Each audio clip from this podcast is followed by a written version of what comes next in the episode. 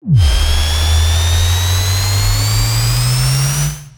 the gym and in the car. With our advice, you could go far. We fuck things up and we make mistakes. And talk about our sexy dates. We host events and go to clubs. But most of all, we're still in love. It's getting hard for this to rhyme. Just as well, cause it's bed hopping time. Hello and welcome to the Bed Hoppers podcast. My name's Mr. H. I'm Mrs. H. Thank you for joining us today. This is episode, and I wouldn't quote me on this, 154. Cool. Sounds right. Sounds about right, doesn't it? Quite right. I've got no finger in the air, finger somewhere else. Finger where? Yeah, in the air. and this is about right. 154 episodes in. Feels about right. Feels about right. And it is time to explore Mm. some myths. Yes. We're gonna Myth go- busting. We're going to jump straight into it. For Mrs. H is excited about this one. Oh, I'm allowed to be excited. Well, occasionally, yeah. So people have been talking to you, right? yeah. I've been going on my usual little mission of ranting and people throwing misconceptions out and me going out on a limb to address those myths. Have you been like knocking on people's doors and be like, "Hello, I'd like to tell you about this great book of mine, you the sound like Book of Lifestyle. you Lifestyle." sound like Book of Mormon now. that was exactly where I was going with it. I'm glad that you reckon. but I sounded more like I was in um, some weird sitcom. you normally do. That's fine. But no, I have I have been defending the um the world that we we inhabit in a good way because Defenders of the swing. yeah, well, I get really fed up when I get lots of myths and stereotypes thrown my way Mhm. due to mainly lack of education around the subject. Yeah. And I appreciate it's not the sort of subject they teach you in schools. Great. Uh, yeah, But media perpetuates these myths and stereotypes and it doesn't do us any good, right? It- So when you hear one come your way, you you feel compelled to gently correct them. So, gentle listener, if this is your first foray into the magnificent, incredible world of Hmm. swinging, and you've got so you you know you just want to find out a bit more about it, and Yeah. you've got some preconceptions, then this might be the episode for you. And gentle listener, if you're you've been around for a while and you just want to hear the sound of our voices, that's great. You'll win automatically by default in this one. And if you come for sexy stuff, uh, you're probably not going to find it in this one, but. Eh, not so But much. hopefully, we're going to have some fun and explore some stuff, and you Yeah. can shout along with us in disgust at some of these filthy, filthy myths. well, just like a little meander through some swinging origins and things as Oh, well, okay. because it's all really quite interesting stuff. You say where, that. where things come from, right? to, I don't know these questions. I don't know which myths you've dragged we'll up. prepare to be amazed, Mythically amazed. mythically amazed, and prepare to bust some myths. All right. And yeah, let's just like take a little wander through the strange vernacular that exists around swinging. Well, busting does make me feel good. So Yeah. let, us go with it. Let's yeah, I'm going to ask you lay all these down, things. Duff, with your first myth of the day. All right, here's myth number one. Is this fact or fake? Okay. All right. Okay. You're always at wild sex parties. I wish. Isn't your life just one big orgy? It is not. In fact, I mean, I I go to first. I mean, this is false. Clearly, I think I think a lot of people would may like that, and for some people, maybe that is their approach.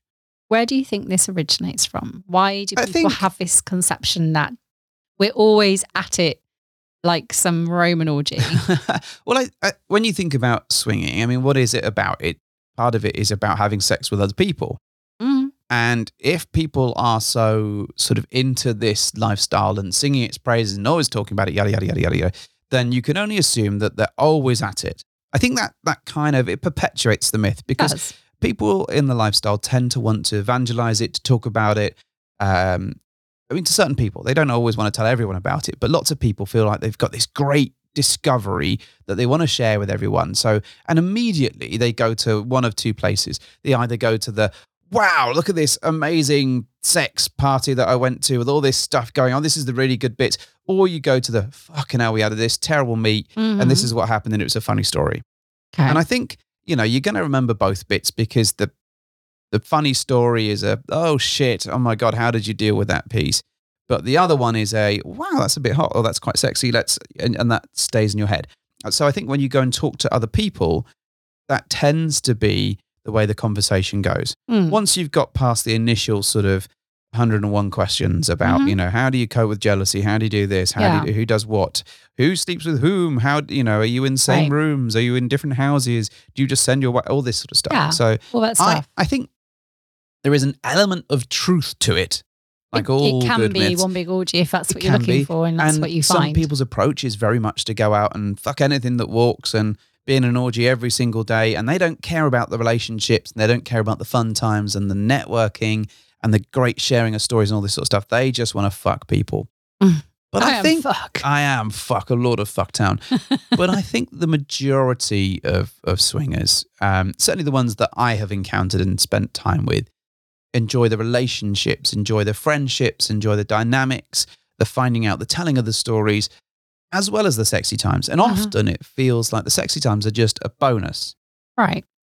So maybe this um, stems from the fact that your your un- unorthodox sex life is significantly different to that of your vanilla colleagues, maybe. Yeah, I think I think And the the only way it can be different is that they're just having regular sex with just themselves now and then, maybe, or maybe more.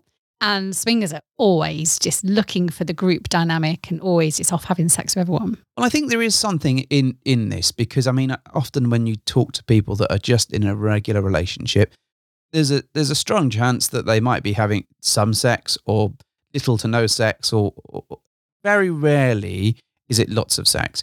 And one thing the lifestyle has done for us, certainly, and done to other people that we've we've spoken to, is that it does it can charge you up a little bit. It can make you excited. So actually, it's not always about the sex that you have with other people, but it's about how it inspires the sex that you have at home, your partner, Ooh, I like assuming that you have a partner, because some people can do this solo. okay. But I think it is about, you know, people that tend to be in the lifestyle tend to have sex more with each other. Certainly from what I've observed, because not only are they going out and doing these sexy things and meeting sexy people, when you're talking about sex, when you're meeting people and talking about sex, when you're meeting other people and having sex with them, Mm. it can't help but inspire you and make you feel sexy.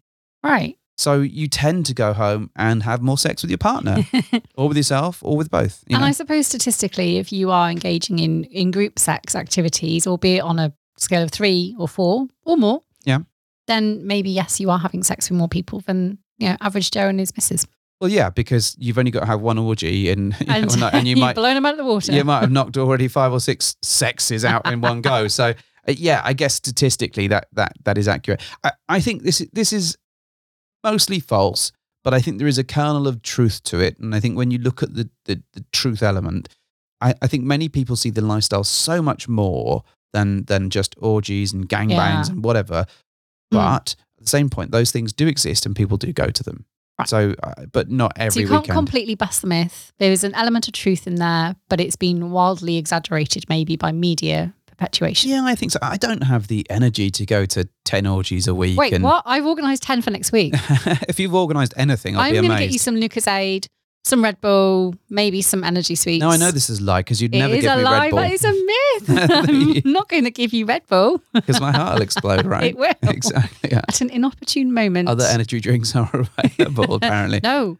Oh, maybe. But Prime stuff, I don't know. you, don't know, Prime. you don't know anything about energy drinks because you hate them all I universally. know nothing, Jon Snow. Well, that's true. Anyway, Right. next, next, next myth. Next myth. Next myth.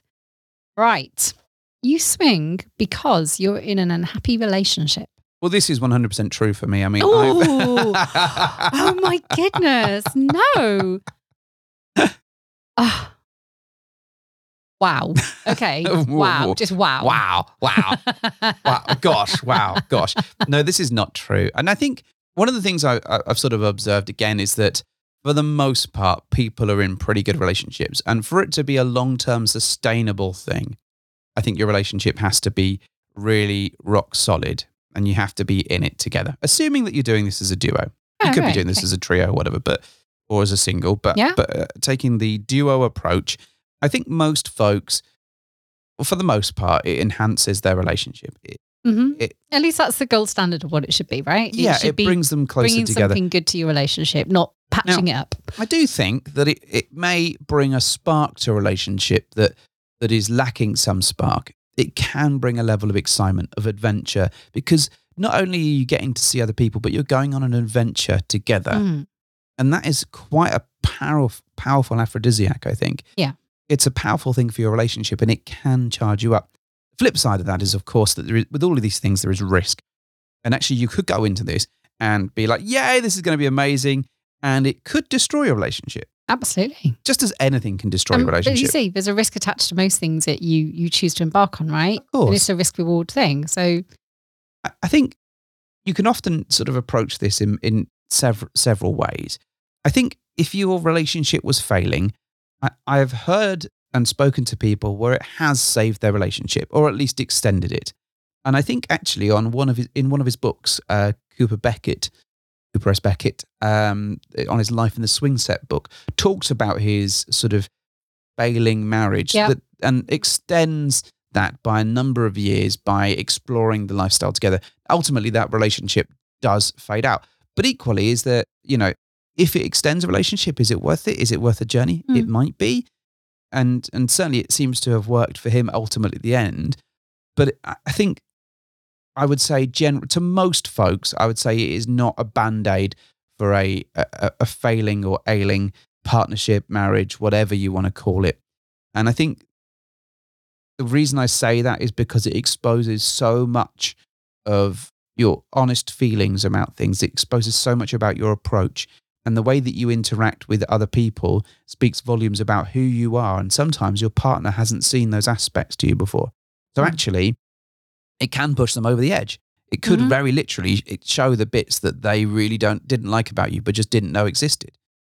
So Mm. I, I would say it- it's it's not a band aid for a failing relationship, but equally it can be a really good means of jump starting a relationship or creating some excitement. mm, But tread carefully would be my my mm, take on could this. breathe some life into something that is fundamentally all there. It just needs maybe a bit bit of waking up. Yeah, um, and we've had guests on the show and friends of ours and stuff where they've found themselves in a bit of a rut and they weren't feeling the sexy times all the times. And this has created a level of excitement that that has actually reignited their own sex lives. Mhm. And I think that that in itself is is incredible because it means so much to you. Mm, Well, it's brought it people does, yeah. back together again, and and it's it's helped, I suppose, reinforce those original bonds that were there and just needed a bit of a nudge again. Yeah. So my take would be, for the most part, false, but with a bit of truth to it. Mm. And it doesn't help, of course, that you know documentaries about swinging again perpetuate that that stereotype that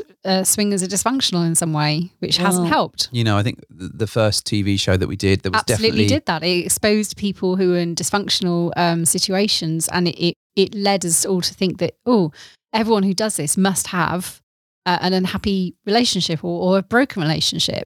the thing is though, I, help. I didn't see it that way, and I think what what the TV show was trying to do, at least I hope it was, was was expose swingers as Mm. people that that are genuine humans, and we all have our own pasts, our issues, our hurdles that we've had to overcome, um, and it does show that uh, you know anyone can can be part of it.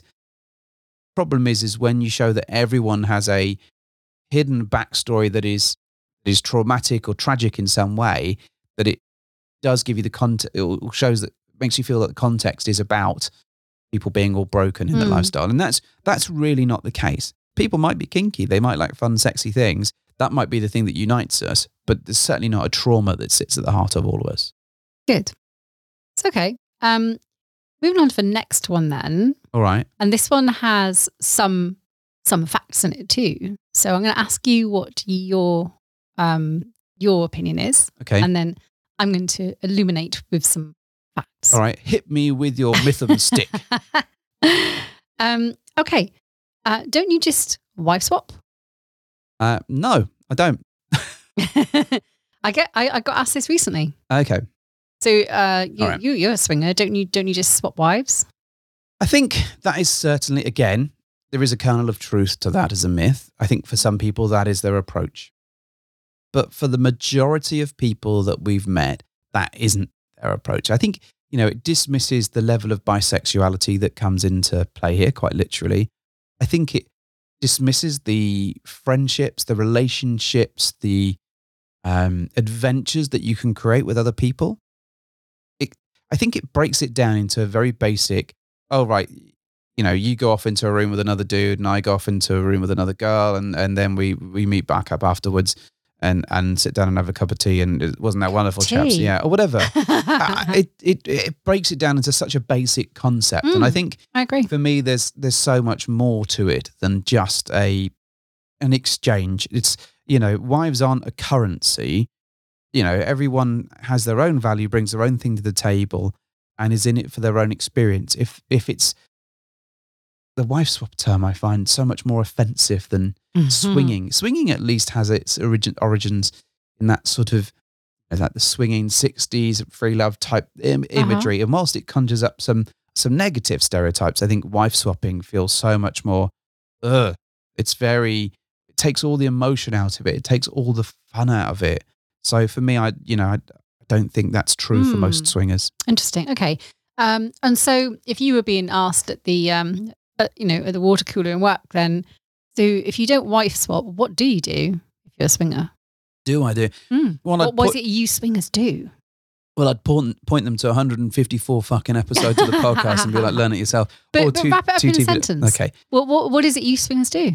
Okay, wrap it up in a sentence. For, the, the uneducated person who has no, uh, no idea what swinging really is. Okay, so I would say that as as a couple, we go on adventures together that sometimes involve us having sex with other people. But for the most part, it's about us exploring our sexualities, making new friendships, and bringing that excitement back into our own bedroom.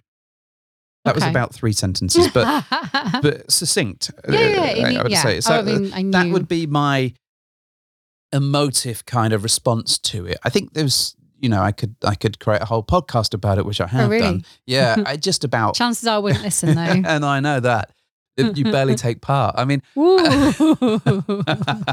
I think there is Shots fired. shots fired and landed. I, I think, you know, the, the the whole thing. If you were to explain it to people, me is a.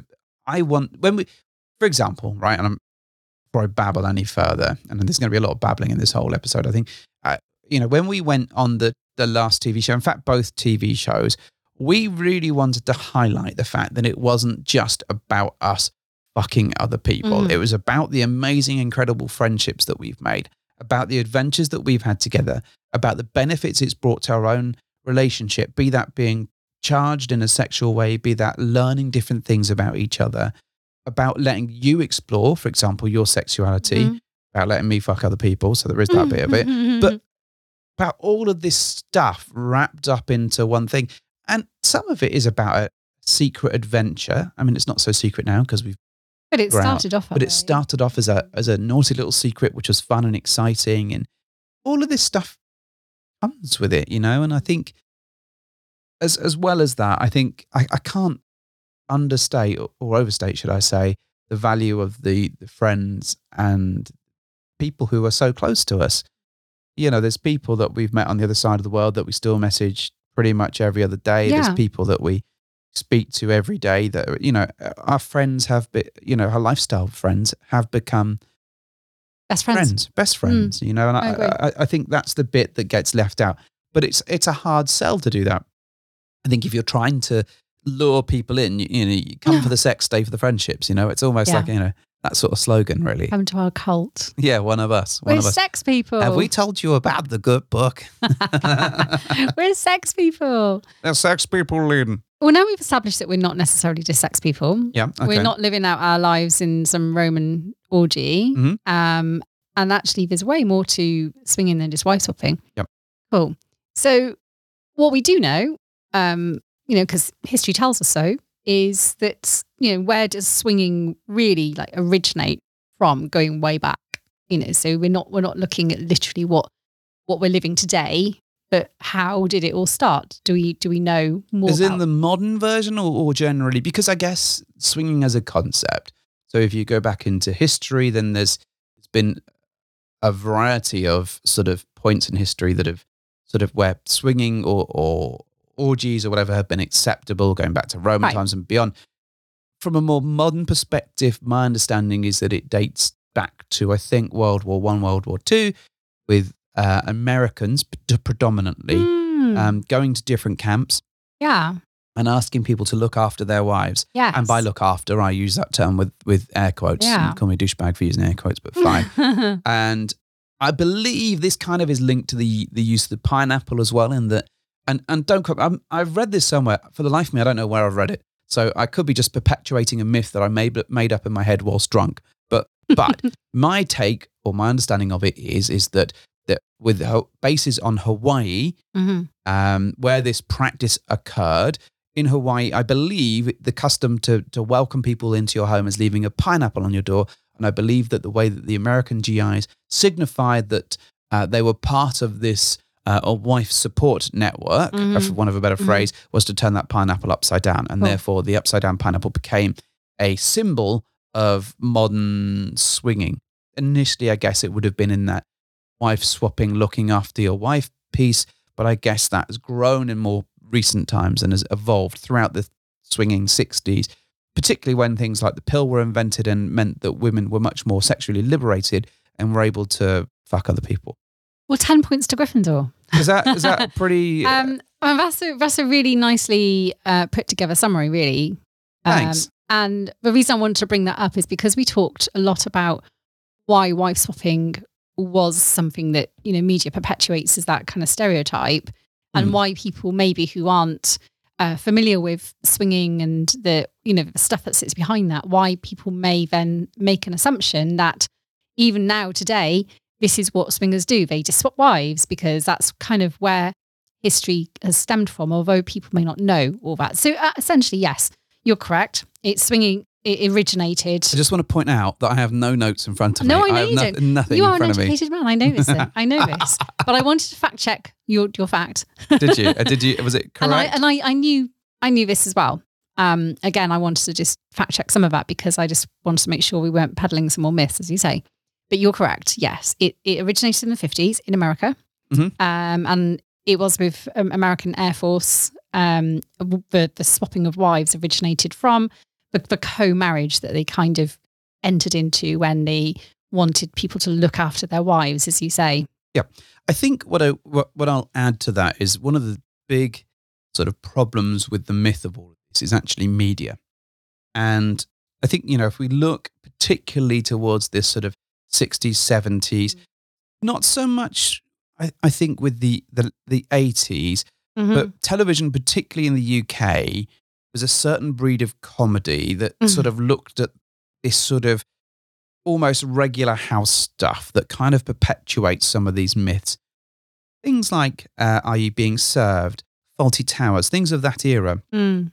and perhaps a bit before, that kind of made a laughing stock out of swingers, which I think tainted a large chunk of the generation. So, as us growing up, being brought up on many of those comedies, you know, the, I think there's a line even in um, in Stereotypes by Blur, wife swapping is the future, you know, that it would Mm. suit you, something to that effect. I think there is this sort of quintessentially British means of this whole th- thing. No, take discounting the Americanism Yeah, yeah. Out, out of it, kind of that's come through in those sort of light comedies that have made a mockery of so many lifestyle choices, so many things like the LGBTQ plus community made a Mm. mockery of that, and, and uh, race, um, and you know, I think swingers, in a way, it's it's a it's a choice in terms of the way that you approach your life. You know, you but along the fringes of of those sorts of topics, it has been universally lumped in and laughed at. And I think if you look at a more modern equivalents, there's very few good swinger bits of media that I would recommend that aren't porny necessarily. So things like Playboy Swing, great as a sort of tool Mm. to, you know, oh, look, there's some fucking going on, but also you might learn something. But actually, as It's a inherently porny, yeah. inherently porny. As a film or a TV show that that that talks about this, that shows the benefits in a really positive way, that shows perhaps drama, but that a positive outcome is possible. There's very very few in, in, and far between. And even down to more modern films, there was a swinging film that was fucking terrible, Swinging Holiday or whatever it was, that we watched, and it was just awful.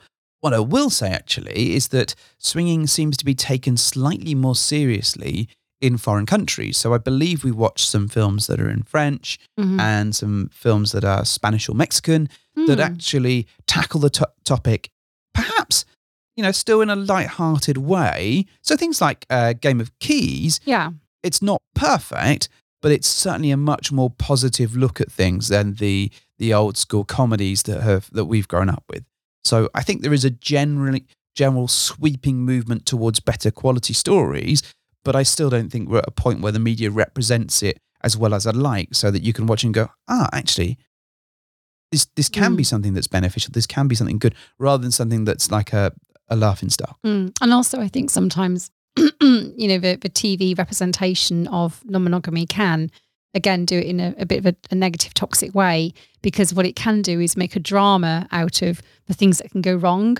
Yeah. You know, there's no, it's not a bad thing to to sort of showcase what can go wrong if you don't treat it with the credence it deserves to to make sure you do things right. But also, it's a shame again that the airtime it gets can be misconstrued as a negative thing because they're showing the bits that have gone wrong and creating the drama. Well, this is the thing. Half the stories seem to be couple tries swinging, Mm, couple enjoy. well, you know, they either enjoy it for a bit and then it goes wrong disastrously. One of them falls in love with somebody else. The relationship sort of goes wonky and they get back Mm. together again at the end Mhm. With a view of non-monogamy is absolutely locked away in a cupboard. And I think what we need is couple try non-monogamy. It goes okay. There might be some wobbles and there might be some interesting, fun stories to tell out through that episode or film or whatever. But at the back of it, they go, actually, this has really enhanced our lives and we're great and we're all happy now and we're still doing it.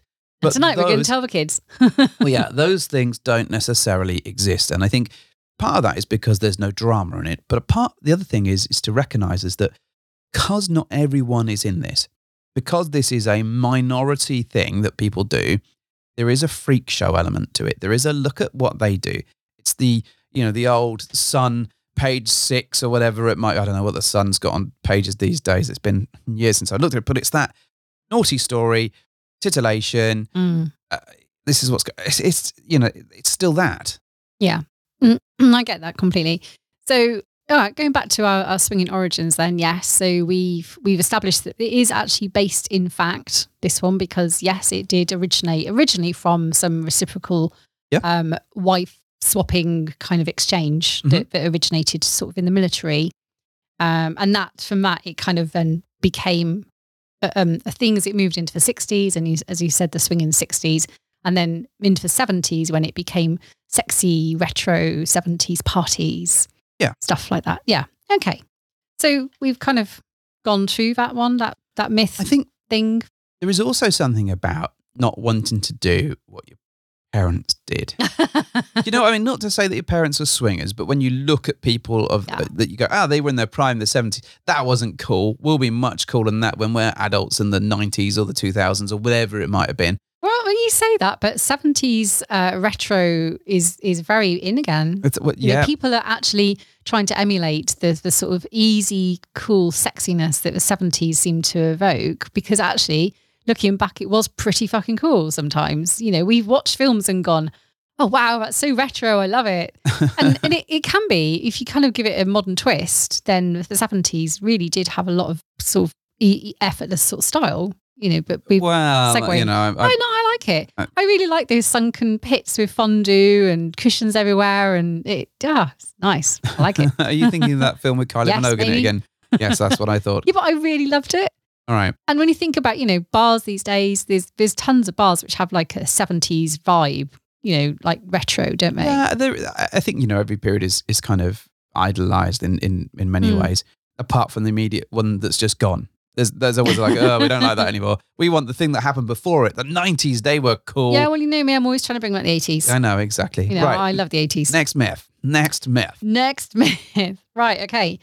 Uh, let's have a look. You're just bi to please your fella. well, I am certainly Not, not you, fine. not bi. I'm talking about something that someone has said to me. Okay. All right, oh, let's let's flip it around. You're you're just bisexual to please your partner. Let's. Yeah. I I mean, I think for some people this this may be true, and we've encountered Mm-hmm. people that, that certainly certainly do this, and I think you've been woefully upset at the concept, Mm. and and um, it's like a an inverse turn on for you. You know, everything goes drier than the Sahara Desert. I think some people that may well be the case. I think for the vast majority of people, um, they enjoy their bisexuality and the freedom that swinging gives them. The opportunity to explore is so important. And I think quite often people don't discover their bisexuality or even their sexuality until later on in life. You know, social norms condition us to believe one thing. And if you go through all your life believing that and all and you think, oh, it would have been nice to explore that looking back. Why didn't I do this when I was younger?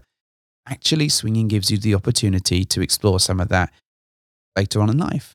And I Mhm. think for many people, that brings them a huge amount of joy. And the amount of people that we've met that didn't realize that they, they might enjoy playing with other women if they're a woman or Mhm. guys that enjoyed playing with other guys until they've, they've, they've come into this experience is, is, is crazy. And I think without this, they, they might never have known. And that's really quite a, a, a sad thing. So, I, you know, I, I think whilst that may have a, a, an element of truth, I think for the, again, for the vast majority of people, this presents an opportunity to explore their sexuality and to, to see how they feel about interacting with other people. And I, I think that's absolutely fantastic. I wouldn't change that for the world. And I know that you certainly don't play with women for to, to turn me on because I get nothing from it. You know, I, I you know, you sat there You're for, more likely to go to a separate room Well- than watch me do that. well, I think this is almost true. It's like, uh, what's yeah, it, what's, you, you do go out of your way to watch it because he didn't doesn't really do anything for no, you. th- nothing is happening to me. Therefore, I'm not interested. but I, I, there is a there is a thing about that, and there's granted there, there are not many people that are like me that get absolutely nothing from it. Often, it is the the, the women that don't want to watch their men playing with other men. I know Mhm. this isn't true of you. You'd no, no, of course. give your right testicle to for me to play with another man, which is a confusing statement in itself. Give your right testicle. No, they're Hmm. staying firmly where they are. Thank you very much. but you know, I think often it is women watching their man play that they don't tend to like that so much. I, I'm not saying that's everybody. I know there's obviously that's a sweeping generalization, but but I'd say it's probably over fifty percent where the women don't really care for what the men are doing, which is probably why I reckon that you you get so many hot wives where the men Ah, are, get hmm. turned on about watching their wives do Yeah. things or hear about and them do things no. but the vice versa Yeah. tends to be a lot ra- rarer, Mm. a lot more rare. So I, I think, honestly, I- I think it's really helped our relationship and that you've been able to explore your sexuality and, and have fun with ladies. I think it's irritated me and that I'm still waiting for you to finish with with them before I can play with them. Like it's like, come on, you've been playing Sonic the Hedgehog for 45 fucking minutes. It's my go now. Let me have a turn on the games machine. For lots of people, it's probably the same in that they enjoy their partner playing with somebody. They they see it as an opportunity for them to explore their sexuality without breaking their relationship vows or contracts or whatever it is that they've Hmm. got. So yeah, I mean, what's your take? So yes, I I get extremely annoyed, vexed when when people um, suggest maybe that I'm doing this as a, a people pleasing move. Let's put on a show for our Oh my boys. goodness me, yeah, that's that's really insulting to not only the the partner that I'm playing with, but me because I, I mean that's that's just a really selfish way of looking at it anyway. You know, it's not even an authentic experience if you're going to be pretending to do something just so you're pleasing someone else. Yeah. It's just really not nice. And, and no, you're, you're correct. It's it's not something that I would even consider. And I can generally tell if someone is not necessarily open to you know playing with someone of the same sex. Mhm. And I would never ask them to do that if they, I didn't think they were comfortable with it. Except So- for me, where you keep pushing me up against penises not. just in the hope that I'll pop it into my mouth. Oh no, you tripped over a penis. It fell into your mouth. What's going to happen? I do not. I would never do that. No, I know. No. The amount of times I've woken up with a cock in my mouth with you standing there pushing it in there, that was Mm, no. frightening. no, absolutely not. No. no. So yes. All right. Um, we're going to explore um a symbol. Oh, I want to segue slightly. Yeah. So we've been talking about the seventies, and I think that's kind of where we we we ended the little swinging journey of origin. Um, and so synonymous with the seventies is very much pampas grass. Is it? It is. Was it popular in the 70s, particularly? So I'm going to ask you then why you think pampas grass is um, is is something that people identify with swingers. I've never understood the pampas grass thing. I it, it's beyond. Fascinating, isn't it? It's I- Where does that come from? I think maybe it comes from a certain style of house, or maybe there's a level of wealth or something associated with it. I don't know.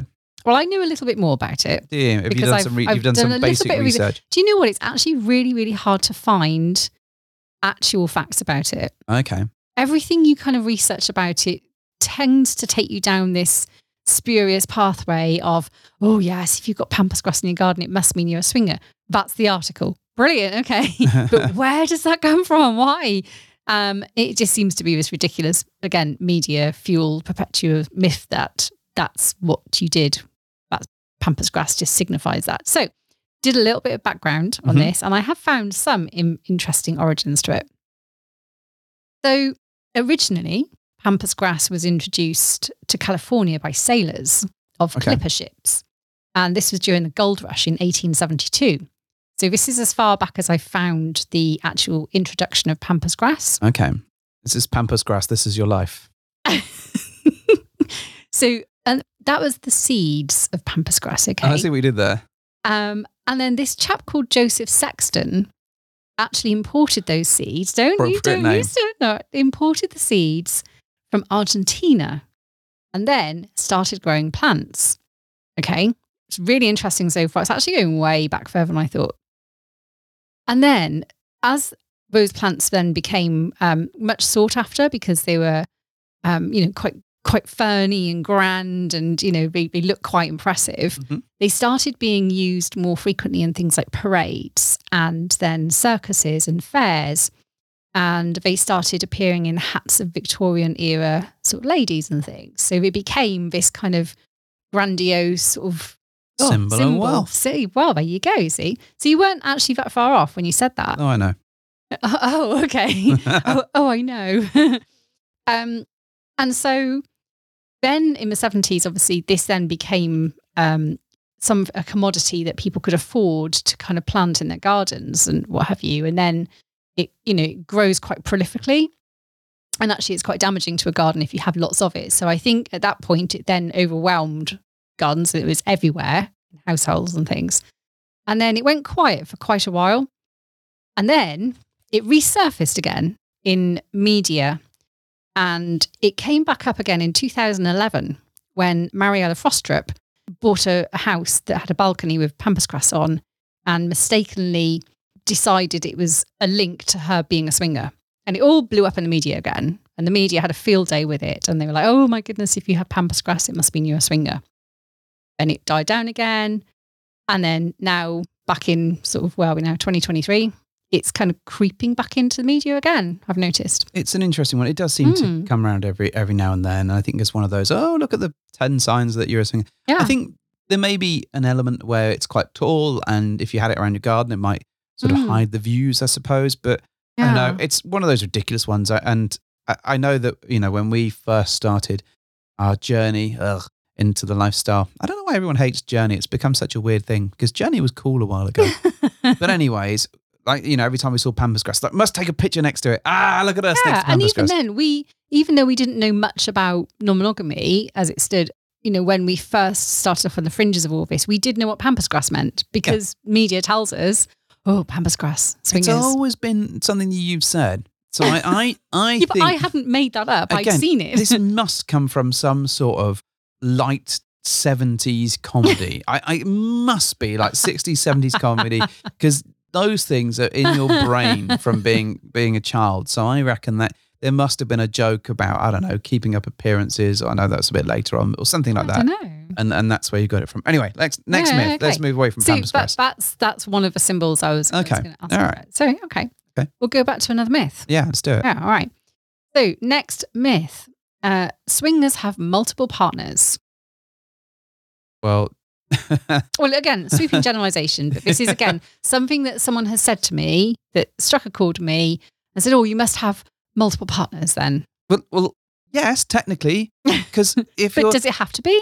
You Well- could just well- have one extra partner. But that's then you've got multiple partners. You've got the one at home All right, and the other one. uh, many partners then. Okay, that's different. many, many partners. Multiple is, you know, yeah, lots, lots of partners. use your language, dear. Use your language. Mm.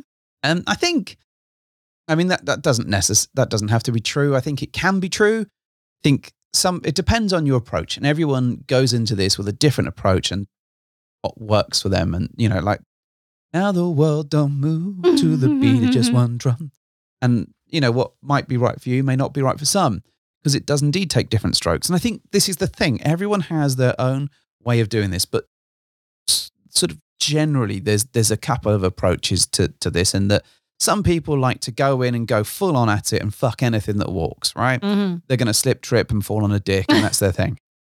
Other people like to build relationships and get to know people and have multiple um, visits and whatever with, with the same couples. Some people like to find new people every week. Some people don't even want to know your name. Some people like driving out into a field and turning on the headlights and opening up a Mhm. window in a car. Feels horrible. Is that the noise they make when Yeah, they wind the window down? That is Depending on not- what goes in your mouth. you know, not to yuck anyone's yum, but that is not for me. I think broadly, most people like to build relationships and like to have a connection. a connection and build friendships. Certainly within our sphere and exper- experience, the people that we've Mm. sought out have, have taken that approach. But equally, we know of people that will will do the dogging thing or that will go to a club every night and just fuck anything, Mm. and that's what they want. So I think, I mean, sometimes you're going to end up with multiple partners, and I guess it's that definition of is that any more par- partners that you'd have if you were single Yeah. for example, is that a bad thing? Is that a good thing? It might be that you just have, you know, you find another couple and and that's all you that's all you who you play with Mm. because you're comfortable. That's where your comfort line is. Or it might be that you go to fucking massive orgy and then you knock up the multiple partners in one night. I And think never again. and never again. So I think I think there is a truth to it, and uh, again, I think people do. The chances are, if you're swinging and in this lifestyle, you're going to have multiple partners. Whether you'd have many would be down to your approach, your availability, the childcare that you can get, the amount of money that you can throw at the problem, what you're prepared to accept, whether you're choosy, whether you're doing it for a connection, whether you fancy them or whether you, you know, it could be that your approach is 100% any hole's a goal. That could be your thing. Mm. And if that's your that's your approach, then you're probably going to have many partners, or you're going to seek to have many partners. Whether you're successful on it is is down to you. So I, I think I think there is more truth in this myth than there are than than most of the others. But at the same point, it wouldn't be the way that I would necessarily approach it myself. Mm. Equally, if you look at the amount of people that we've played with over the last year, Mm. Mm. it's not it's not a super high number, but it's not a small number either. No. So I think I think my response might well be, okay, so um, so what if I do have multiple partners? It, it's if I was single, if I was, I would still have multiple partners. Yeah. The fact that I'm in an ethically non-monogamous relationship doesn't doesn't make it a bad thing that I have multiple partners. No, I, I agree. There is there is the whole conversation about whether well, what does it mean if And you've as long got as lots I'm of people? safe, As long as you're then does safe, it really matter? and you minimise your risks, you're probably Mm. safer than the people that are just having one night stands Right. anyway, cheating or whatever it might be. Mm. So I, I don't think it particularly matters. But again, I think when you're looking at it from from the average Joe Soap who's not part of this lifestyle, may have been may have had some fun in their teens and has now settled down. It's it's a very different perspective, and it's not it's not an immediate one that they're going to grasp unless you have a proper conversation about it. Yeah. All right. Ready for the next one? Yeah, go on. You're a swinger. That must mean you've all got STDs. I'm riddled, mate. Riddled. I've- Next myth. yeah, and I'm Mr. Burns. I've got so many that You, um, sir, are correct. they keep them all in balance. I think I'm a walking petri dish. again, I think this this this falls into very much two camps, and there are people that that to which protection means very very little, Mm. and this is one of the sad and awful things I think about the lifestyle. I think there are some that don't ask about your test dates, that don't get tested, that don't use protection, that go bareback, that spunk in other people, all this stuff. Morally reprehensible activities. I I find this morally reprehensible. I agree. I find this to be a dangerous activity, and I find that you you are not taking the safety of your play partner seriously. And for that, that to me is abhorrent. Mm. I think I think that you know, it, it's no different to people who go out on sort of one night stands and get people pregnant. I mean, that's the other thing, isn't it? Like the, the risk of getting someone pregnant is is there. The risk of passing on stuff to other people, things that can literally kill you, and people go around doing that with other people. So, I think for the vast majority of people, actually no, not for the vast majority, for a good chunk of people, Okay. they really care about testing. They really care about using protection. They really care about their play partners and they want to make sure they are safe and that their own partners are, are safe as well. Mm. I think in the UK, I, we get asked less about testing. We, we hear less about testing, despite the fact that it's free. Mm. Um, and it's very rare for play partners to, to mention testing to us. Um, often we're the ones that will mention it. Um, but it, it is an interesting thing. And I think, I, I don't know whether that's a cultural thing, because certainly when we've gone to the States and even Australia, people were keen to know when we were tested, what we were tested for. Um, they didn't ask for a screenshot of it or whatever, but they certainly were keen, keen to know or have some level of assurance, even if they didn't see physical evidence that that was the case. And often they post their last test results results on the, you know, tested last tested 20th of April or whatever it might be. You get that very little in the UK, and I think there are certainly people that that do test, and there are certainly people that do take this stuff seriously. I think most people tend to use protection. Most people tend to be quite aware of of the fact of the risks. hmm Certainly in the circles that we move in. Yeah. My, my, my experience has always been positive. oh God, that's the wrong thing to say in this context. Been a very good, positive thing. and and generally speaking, if you know, I'm I'm very reassured that my play partners are safe. But I, I I know what you mean, and and the fact that someone even would ask the question, "Aren't swingers riddled with STDs?" tells me that somewhere there is, you Yeah. know, there, uh, there is a not so great there is a not so great Um, element. element of that or view that And- swingers are riddled. It's interesting because I was looking on Twitter today, right? No. Yeah, I know. Surely it's me not. on Twitter. It's a, it's a rare thing. If you don't follow us, please come and follow us. It's uh, UK. Um, don't follow the fake account that we can't seem to get rid of. They're out there somewhere. No it's got what- 38 followers. I know. Most of them are friends, though, I know. rather strangely. However, so I was looking on Twitter and there was another podcaster out there. No. Yeah, another podcaster Shut the out there. door. Another And one. It was very clear in the content that they were showing that they were not using condoms. Oh. Oh, that's not good. Yeah, and and I don't know whether that's because what they're doing is um, down, and I won't name them, is down to that maybe they've, for all we know, they've been tested, and this is all like a, you know, we- we have to test before we we can play. hmm But my assumption is that that's not going on here, and and I think if you are an average Joe soap, you might listen to their podcast, you might look at their Twitter, and you might go, "Oh, good God, Mm. they are playing without condoms." Is that what all swingers do? Is that yeah? Is that what's acceptable? And Mm. to me, I think as content producers and as people that are helping new folks, and we, you know, do help new folks, we do we get a lot of contact from people who are interested and want to know how to start and all this sort of stuff. I think it is morally reprehensible to to not talk about this stuff and not show that information. So great if you're if bareback is your thing and that's absolutely what we're doing. And that by the way, that means no condom. That's absolutely fine. But I think as a content producer, particularly if it's about a podcast about swinging, you should be talking about condoms or testing a lot more frequently and putting Mm. that information there so that new folks can understand that this is not acceptable to go into a meet and have a condom and not Mm. and most people bring condoms they bring lube you know all this sort of stuff we've not encountered anyone that's brought a, a dam yet No, But- we haven't.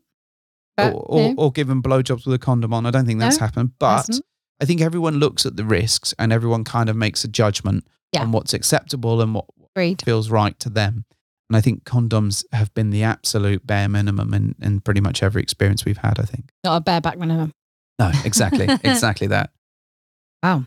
Okay then. yeah Right. Well, I do have a couple more. do you Yeah. go for it All right.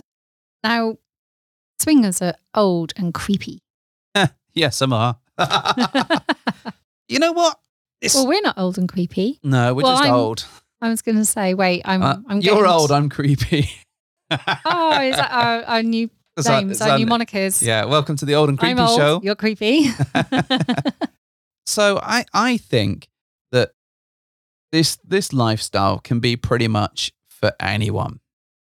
Now, there's some caveats that I'm going to add to this because it's important to know that not everyone is going to find everyone attractive. right? But in terms of age, I think it can run all the way from 18 in this country all the way up to 99. Oh my god, Well, it's possible, right? that would definitely put you in the old category. It would definitely put you, but but that could be a thing, right? yeah, I agree. And I think everyone in between could, could take part in this lifestyle in some way Mhm. or other.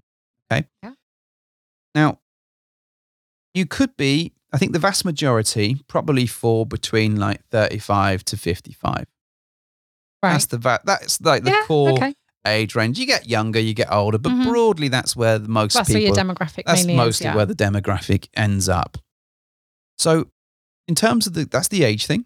I Mhm. don't, and I think you know, old doesn't necessarily equate to creepy. And I think one of the things, but this is true. So when we started, we we had age limits on on who we played with, and I think we we met people that were over that age and did play with them because we found them hot and they were fun and good people.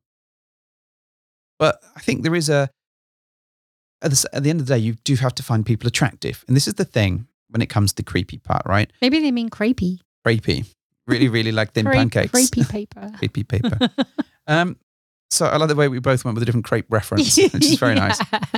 So When it comes to creepy, I think there is a there is an approach, particularly that that people associate with single guys in a club, like Mhm. the zombie shuffle wankers that Yeah, just follow you around, creepy. where they have got no sense of um, Boundaries. boundaries. Mhm. That can be creepy, Mhm. and I think people can be weird. And their approach can be weird. Their approach can be full on. Not just the single guys.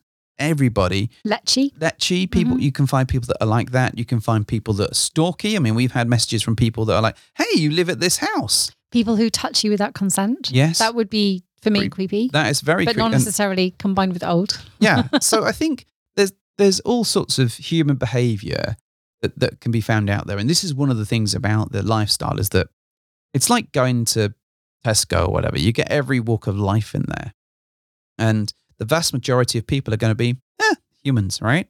Mm-hmm. One or two are going to be creeps. One or two are going to be weird. One or two, you know, there's always Mhm. going to be a few bad ones. And I say this a lot about Fab Swingers, which is is the sort of biggest site in the UK right at the moment.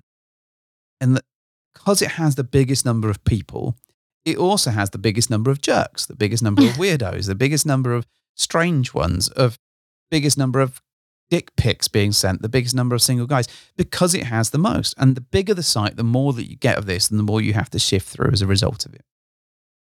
So I think I think it is a little bit of it is just life, and that you will encounter creepy people. I think you will encounter them. It depends what you consider creepy, but you can minimize your exposure to those people. So, for example, on Fab, you can set various sort of settings on your, you know, who can send you a message. You can choose the club nights that you're going to go to. I haven't found a creepy filter yet.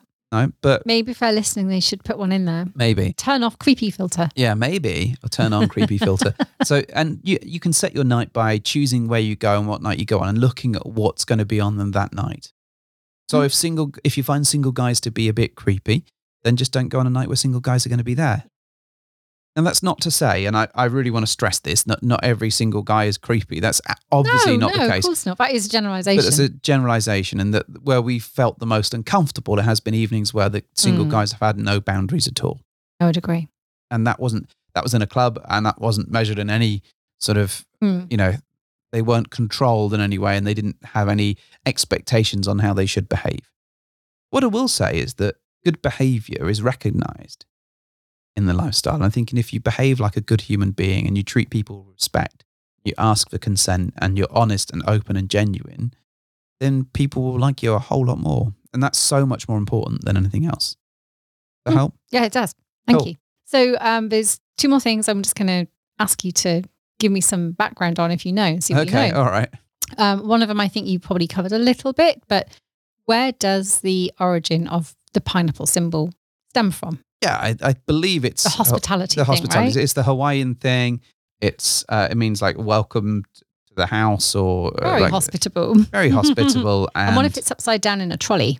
in a trolley? It means Mm. that, that you, you're shit at packing trolley. your shopping. Really? Not me. I am expert. Yeah, I know Because I'm Tetris level. I'm not allowed to pack the no, trolley. you are not. I'm only allowed to hand and fetch the goods. I mean, if I, if you had a pineapple in, in the shopping trolley, I would not let you pack that. No, I know you wouldn't. Th- th- There would be a specific order to which you would put it in. Maybe that's how it happened then. Some some unerring husband put it upside down in the wrong shopping bag. I th- well, I think the thing is about the shopping trolley thing. I mean, initially, I mean, as I've said, I think it stems from Hawaii and the sort of traditional welcome to a house. Turning upside down was a symbol of, of you know, being part of this Mhm. uh, a wife support sy- system. And I think people have said, "Hey, turn yours upside down, and it'll be a thing." Much like the like the whole black ring. Someone somewhere said, Ah. "Hey, wear a black ring at some point." That's my second one. So you, Okay. you've just segued I've just into segued that. nicely into it. Okay, so the, the So pineapple. you can cover the black ring as well for I me. can cover both. Yeah, why not? So the pineapple thing in supermarkets is just it's just And is it an extension then of just um, an urban? yeah, it's an ur- urban myth, and I think it's a bit of a swingers having a joke. And I think there's they, there is a the Turn it three degrees to the left. yeah. I, I, it, Snip the first three leaves off. it is one of those things where I think uh, the community is very strong and they like sharing pictures and they like having fun. Hmm. And I think, oh, the upside down pineapple is a symbol of this. Or maybe you put it on your trolley. And then they seem, everyone seems to have adopted, especially in the last three or four years, the pineapple is the symbol of, of swinging. The international swinging symbol. is. I think and it is on everything. that's fine. It? And and the curious thing is that pineapples seem to have become popular around about the same they time. really do. So it's easy to get hold of pineapple things. Yeah. So I think, you know, there's probably like a marriage of convenience in this. If everyone went, right, okay, the international swinger sign is a leopard, it'd be, Ooh. yeah, it'd be like everyone would be going, oh, let's get some leopard print and let's get like leopards outside our house. Just, it's just whatever. I mean, it extends to flamingos as well. Well, There's there's a little bit of I- um, stuff no, around. no, Not I- much, but it is a little bit. No, no, no. I think this stems from the sort of Miami flavor of sort of lawns and tiki and pineapple and the, the natural link to flamingos via that way. I think that's Okay. that's like I'm calling bullshit on that. Um, the black ring thing, I think. So I think a while back, someone tried starting this as a thing. Now, whether they started doing it as a, oh, we're all on a cruise. If you're a swinger, wear a black ring. Probably a cruise because, like, you know, you're in amongst people, you're in a you know group of people, Hmm. and maybe some of you are swingers and some of you are not, whatever. Probably an interesting way to identify it. Or it will have been someone trying to make a fucking buck right? like, hey, if we sold jewelry that identified you as a swinger, because there's tons of these fucking people out there, we've got a necklace with the swinger symbol on it. You could buy it too. And if you wore your swinger necklace, then everyone knows secretly, because not everyone knows the symbol, that you're a swinger. Oh, by the way, it's only sixty-two ninety-nine in five different installments, and you also get a copy of Wish magazine. You know, you know, it's. I think it's it's a combination. It's got to be that groups of people tried this, or maybe like one localized club went, "Oh, wouldn't it be great?" You know, it's like a it's like a pub conversation, right? Wouldn't it be great if we had a way of telling who was a swinger and who wasn't? We've got apps. No, no, no, not on apps. Just when you're walking around. But, but we've got apps. No, no, no. This would be great. It'd be something on your hand, like a bracelet or a ring. what if it was a black ring? Because black is, you know, you can get a cheap black ring. And they went, Cheap black yeah, and they went, but what about the apps? They went, no, no, no, no, no, ring, ring. And then someone else overheard and they went, necklace. And it, I think this is what happened. And then they were like, oh, we could make some money from this. You but we, yeah, we could sell black rings because it's easy to get a ring cover if you want, or a Uh-huh. replacement ring on the cheap if it's black, like some onyx. I don't know what's cheap. Um, I don't know my stones very well, clearly. But and then someone went, you know, we could sell these things, make a quick buck as well. Done, and that's what's happened. There's got to be that because there's no, there isn't. This is the thing with fucking swinging. There is no council of swingers or like council of ricks, right? Oh, you're not a member of the High Council of no, Swingers? no, I am not a member of the. Babe, did you not get them? no, I did not. Get, I sit on the, the committee every every Wednesday. you sit on people's laps every Wednesday, that's for sure. yeah, I'm in the High Council. So uh, this is the thing. There isn't a universal group of agreed people. So when it comes to naming things, when Maybe it, there should be. there fucking should be absolutely there needs to be an international body of swingers that that go okay. This is what hot wife means. This is what stag and vixen mean. This is what Except full that swap. would be the International Body of Swingers would be IBS. I'm not sure that's got quite the, quite the ring you want to it. when are the IBS next sitting? Um, Thursday. Um, The- okay. The swinging exhibiting. Uh, you haven't got it. You can't do it. You're gonna have to stick with IBS. Yeah, So when is this IBS committee sitting to discuss the next ridiculous symbol that exists in the swinging this is world? this is the thing. If there was a uh, an agreed, if this is the, they never fucking agreed. No one ever agreed. I mean, I remember when someone tried to pull together a, a united front for all the swinging podcasts out there. Oh yeah, and it I just, remember like, that. Three hours in, I shit you not, it turned it into it turned into a fucking shit show with people Mm. arguing and it did. uh, honestly, and and they just couldn't agree. They all hated each other, and it was just bollocks. So I, I appreciate that that I am very pro Europe, and I like the idea of a unified body that supports and helps everybody and makes deci- or helps makes decisions that are there for the people. I like that. There isn't a swinging one for that because no fucker would ever agree, and some hunt would get all the power go to the, their heads, and it would just we create like swinging Hitler. And this would be the thing, and it would be like, where do they sit? You know, do we have bodies for the UK, and then the the elected head of the UK swinging council goes to the states and meets up with the Mexican head and the Australian head and whatever? I don't know. This it, it's so this not going to happen. But I would like a universally agreed system which goes, okay, this is the one symbol. This is the one we've all voted on. we we all accept. It is a black ring on the left finger or whatever. And then someone else says, well, actually, uh, you know, and the fruit is the pineapple, but it can only be displayed upside down. And you're, that, but then we start going into Euro territory where your pineapple needs to be over 40 centimeters big. Otherwise, it's not considered a pineapple. Uh, but, you know, and then go, okay, this is the lexicon, the agreed lexicon of how, and then someone could go, you know what would be even better if we all had one fucking app.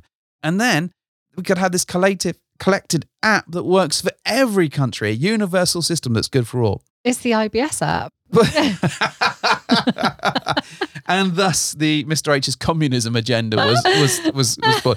But uh, but that sort of stuff, I think, is just one of those things that is just never ever going to happen. But it would be handy if it did. If someone said, you know what, there's just one app and everyone's on it and it does all the shit you need, and you only need to pay for one fucking Oh, I don't know. if This is like an episode of Black Mirror now. Maybe I don't know where everyone likes each other, but that sort of thing where everyone had an agreed suite of stuff would be so much more useful because we all spend half our time arguing over the Hmm. difference between I don't know cuckolding and fucking stag and vixening. Uh, And and in different countries, Labels do seem to cause quite a lot of consternation, don't they? nobody likes them unless they have to use them. And that's the thing. If you need to tell someone about something, you go, this is what this is called because it's easy and this bundles it up. But if you say, oh, you're a such and such, you're a stag and vixen couple, they're like, no, we're fucking not. We're this and this and this. We're stag and vixen with, with you know, A, B, If start, there's too many select on the shades of grey Yes, held within that. of course so, there are. Of And course, that's- you can't pigeonhole people like that. and that's that. why my dream of the swinging utopia will never be possible. Um, I was just emailing the IBS committee now. Oh, yes, I'm just going to see what they say. Okay. I shall lodge an application immediately to have uh, an, an official national flower of swinging, Oh, good. Uh, an official piece of jewellery, yeah. um, Official grass. maybe um, an official brand that you can stamp on people's arm when they join the swinging club. Card carrying member. See, again, right? What if there was a united club approach where you paid membership for like a, a Haven't you said United Swingdom before? like, come well, on. but you know what I mean? Like you, Yeah. you paid for like one like one membership and that got you a discount into all the clubs rather than what, having like a like a Black Nando's card? Yes. Yes, I want one of those. you don't get well you might get food but then then Hmm. everyone could university you could there'd be like a standard so every club had certain cleanliness hygiene and then food ratings and like a five star rating. Yes. Hygiene rating. yes this this is important these things need to be I've got a five star taco rating oh i know that because taco is the international food of the swingers. Like, this this is this this could go places this this is growing some arms, some legs. it's honestly. basically going to be me yelling into a pit of darkness by myself, sat there going, "Why won't anyone join my club? Why won't because they?" it's called the IBS. Nobody wants to join that bullshit. it's shit, literally. Right. Okay. Okay. Do you have any more? I, one more. Fucking hell. All right. Let's get this over with. uh, in terms of your black ring theory, though, Yeah. You were a little bit off, I'm afraid. Was I? Yeah. Okay. There, there actually isn't a huge amount of history to this one. It originated in 2004, from what I can see, Yep. from uh, the information I have managed to find. Okay. Excuse me, you've made me laugh so much with the uh, International Swingers Committee. Uh, wait, inter, I, no, no, that's the ISC. That's a different. That's, that's a different You've created faction. a subgroup. That's There's another there's a splinter group. Oh my god. Oh. It's going to be like Okay. West Side Story. Uh, right. Okay. So yes, the black ring.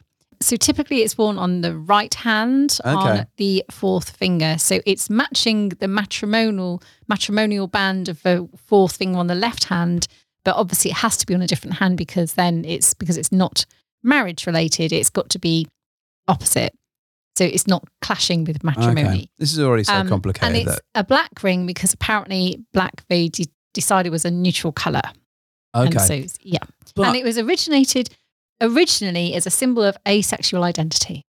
I was going to say, There it, you go. It, it stems from a number Mm, of it things. Asexuality is one. I think there is an autism black ring, I want to say, or something like that, that, that was a, that someone tried to get started a while ago. Mm. I now think they've got like a rain, is it a rainbow loop. I don't know. Remember. But yeah, fine. Whatever. Fine. Whatevs. Uh, th- yeah, whatevs. Everyone gets a Power Rangers ring and a Captain Planet ring. That's it. and a badge that says the IBS Society. Oh, oh I- my god! That'll be it. You go up to people, shake their hand in a funny way, like a stonemason or whatever, and like, you remember the Dodgy Tummy Society? wink, wink. Like, yep, I'm a member of the IBS. I'm the other IBS committee. what are you on the Canadian branch? Dear. So the last one. Yeah. Now I don't have information about this because I cannot find any. Okay. So I'm opening this up. All right. All right. Why does everyone chuck keys in a bowl? Where did the keys in a bowl actually properly originate from? Now I know it's synonymous with some 70s stuff, stuff generally, where there's this um, you know, this this myth that people went to parties in the 70s and um chucked all their keys in a bowl. And it, it absolutely exists as a concept because people have done it. We know this because whether it's in jest or whether it's Because it was on just a TV show. just because they want to carry on with the myth that originated from somewhere, Okay. but I don't know what actually started that. Why? I, I, and this is purely my speculation. Yeah. So I'm, I'm, I'm, I think this probably happened at a party, right? Just, just I a party somewhere, right? did. Yeah. and someone they were like, okay, we we want it. Be, wouldn't it be cool if you didn't know who you're going to be partnered with? Mhm. Wouldn't that be exciting? And and maybe it's Mhm. like a group, I don't know, of eight, ten people, whatever, and they all know each other, and it's all cool. Let's, let's just assume that's where it started, right? And they're like, well, how do we know who is who? Well, everyone's got their cars here. Let's chuck the car keys into a bowl. I think that's probably what happened. It was a necessity. It was a a solution to a problem. And now we'd probably do it on an app because you know, like, because you know that's the way we roll in, in modern life. I'm such a luddite. I probably wouldn't. yeah, but like, if, no one if- wants my car keys. I was going to say your, massive. your car keys have got more fucking keychains they on probably them. kill a kill a person. There's like a big if I threw furry thing stuck to. I think Thanos is on it. There's Yeah. a Lego man. There's something else. It's just there's a nuts. furry thing. Yeah. There's a pride thing. There's Yeah, all, sorts of shit. on it. It would actually kill you if I threw So it at it would be very easy to go. Right, I want to pick out Mrs. H's. and it would take car. up about two thirds of the bowl. Yes, it, all you the need other a really big bowl. all other keys would need to bow before that one. so I, I think as a it's a it's a really interesting one. I as a concept, I'm I'm not opposed to the idea, but I don't like the idea of doing it with I people don't like I don't the like. execution of it, but I like the concept. Yes. Yeah. So I don't care if it's keys or if it's a random pick. If there were, I don't know, eight couples there and I, I was attracted to all of the other Mhm. people and they were all attracted to us, Mhm. me, whatever, then actually that's that could work as a fun, oh, how's this gonna go thing. Right. I think if in a in a party where you rock up and it was like, oh, chuck your keys in a bowl. Not that I've ever seen this happen, No. but if it were, and there were people in there that I didn't like, it would be the most horrific thing ever. Hmm. And there's no way that. Well, I think some people would be interested in it. Like I think some people would because the concept actually is a bit dangerous and a little bit out there, it's a isn't bit. it? It's a gamble, and if you've got the any hole as a goal, mentality, Yeah, then, then you might You, you well, you're going to come out with a hole and you- you're going to take a punt and get what you get. Mm. For me, that sounds horrific. And I mean, we watched Las whoever Stellas Lagos, Yeah, the whole Game of Keys thing on there, uh, which is great. And and actually, the concept is is it all stems around this this the game is afoot now, and here's all the keys, and and we're sitting there going yelling at the TV, going, no, don't do that. Why? No, it's going to go wrong. But actually, we watched it and quite enjoyed it. Well, as a, as a TV show, it's Yeah, a fun fun concept. As a But it's funny that they've actually like this this whole concept has, has spawned you know two two seasons of really sexy TV. So well, uh, you know, maybe a third, who knows? But I, you know, I think there's there's been rooms that we've played in where Mhm. I'd have happily done that and pulled out a name and, and played with that person. That wouldn't have Right. bothered me. But there's been rooms that I've played in where the the concept of suggesting that horrifies me.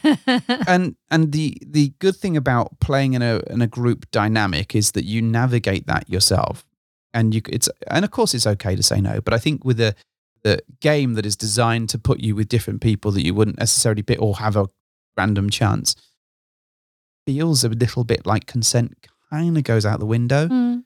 um, and as a result, I'm not it, it doesn't sit right with me in that that environment. So group of friends where you all know and want to fuck each other, great. Um, but I've never really encountered it in the wild. No, we we haven't actually. We had a little. We poked a little bit of fun at it ourselves at a party once, and we all had a laugh. And Someone gave us a bowl made of keys, which and is it was, amazing. very nice. It It was was very, very ornate. Yeah. I, I actually really like it. yeah, but very very pretty. but I think But I, I still of don't know exactly if it actually does have an origin of sorts. I, I think it or if must it's literally just been Urban peddled, legend. urban legend I that's think- I mean- grown and grown. like many urban legends. There's probably something that it stems from. There's probably one party where something like that Mm. did happen or something I like to similar think happened. it's one that Kylie Minogue went to. no, it's not the one that Kylie Minogue went to. you Minogue totally would be doing that if Kylie Minogue had a keys in, keys in a bowl. Depends what the risks were. What are the other options Uh, you see? IBS is the risk at the Yeah, moment. exactly. She's So- a member of that committee as well. I bet she is. So I think you know I've never seen it happen. It's a risky, bold. It's a bold move, Cotton. Let's see how this pans out. I, I would say that it, it probably stems from Risky. risky business. Um, I think this happened as a party somewhere, but it's rare for it to happen anywhere else. And I think it probably does happen, but I imagine it's very closed circuit groups rather than it being pure randoms turning up and seeing how it goes. That would be my take. All right. Right? Yeah. Are we done with myth busting? Yes. Busting. I am spent. Well, you're spent. I've done a lot of talking, so thank you, Shut gentle up. listener. Yeah, you've heard me ramble on for I a thought while. you'd like an episode where just you could talk. It'd Just be all you, baby. Incessantly. Right, Mrs. H, then, since I have done all the talking, you can do the telling Hmm. everyone about the two events that we've got coming up that they can buy tickets to. Shit, we have two. Yes. Yeah, well, I know we have two. I'm just Yeah. testing you. All right, then. Yeah, we do. One of them sold. the duchy No, we've on got- the we've got- left-hand side. We've got three. One sold out. It's our social. yeah, so it's pointless telling. Yeah, but I want to brag about it. All right. We've Hey, got everyone, a social. It's We've sold got a out. social going on, and you Yeah. can't come to it unless you've already got tickets Oh, because it's fine, sold out. whatever. Yeah. Anyway, Brilliant. so the one, there are two in July. yes. Uh, one of which is on the 15th of July, Mhm. and that is our Summer Nights. uh, Summer Nights party. Yep. And that's at Penthouse Playrooms. And that is about 70% sold out at the moment. I think so. Yeah. Uh, and so you can get your tickets on uh, Wanderlust Swingers uh, website on Well, Twitter. There'll be links on the show There's notes. links. What is different about this particular event? Oh gosh, uh, what is different about it? Oh yes, yes, we have a hotel. Well, we don't literally have our own hotel. That'd No. be really like baller move, but we've bought out an entire hotel. Yes. So if you're going to the event and you want some accommodation, um, to get that through us, then you're guaranteed a room in the hotel, a host hotel. Yeah. Yeah. So I've never heard of this in the UK before. It's quite popular in the States. take- the, ho- Oh, the hotel it doesn't happen. I've never seen Not one. a big hotel. not a big hotel. We've Mm. seen like smaller, like yeah, 10 room like things. ten rooms. But this is a fucking gigantic, Yeah, properly huge. sized hotel. So if you're Mm. coming along to the event, you can also purchase hotel tickets. I think they're like 110 quid yeah. plus a fee. So it's pretty good rate for the Mm. area. and they're nice rooms. Nice rooms. Good hotel. And we'll get all good. you to the venue. Oh yeah, and there'll be transport to the venue as well. And the pre-party is at the hotel Yeah. as well. So you don't even have to travel. You can just chuck your sexy shit on, get ready, and wander I mean, downstairs and technically, you're having two parties. Yeah. One's very, very nice and polite. I'm having a pre-party. you know, some nice just drinks, some canapes, a, a nice pre little mingle. Yep. And then you get on the party bus, and then you go to the venue and have a bigger party. Yes. Yeah, all the people. Okay. So, So that is the hot summer night. That's the hot summer night. And then the second one is on the 28th of July. Mhm. And that is a four day event. And that is in Holland, Ooh. Netherlands. So, and again, we are uh, collaborating with the lovely Kate and Daryl from Wanderlust Swingers. Cool.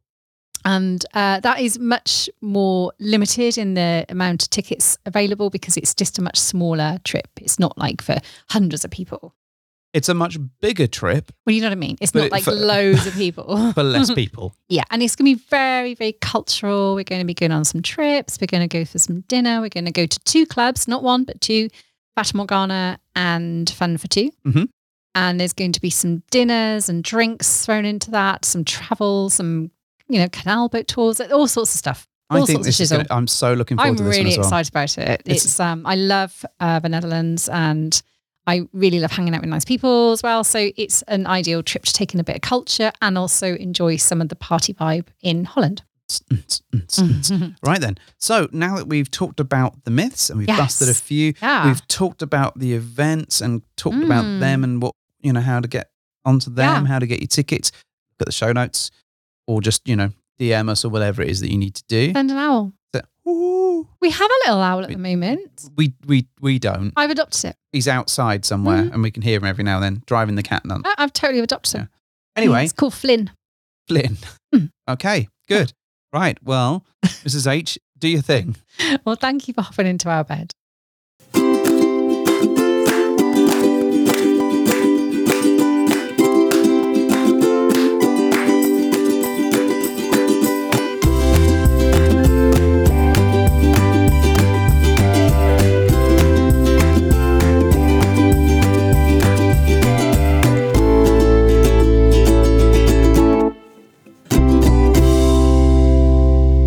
So Flynn's the owl.